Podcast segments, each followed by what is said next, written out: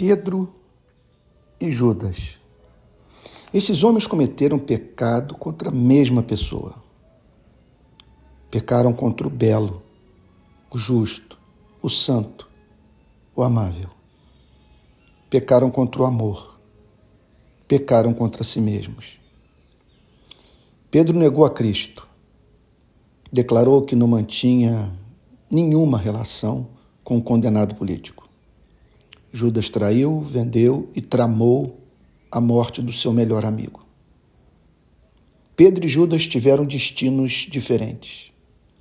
Pedro chorou, sofreu, confessou e refez sua relação com quem o convidara para transformar o mundo. Judas se enforcou. Quero me dirigir hoje a quem está passando por uma fase de muita vergonha com a sua própria vida. Você se encontra diante de duas opções. Em meio às lágrimas de arrependimento, crer no triunfo do amor que perdoa, no poder que transforma e no Cristo que não desiste de amar. A segunda opção é enforcar seus sonhos de fazer o bem pela humanidade, crer num Cristo-diabo e dizer para o mundo que a lei sempre triunfa sobre o amor que perdoa.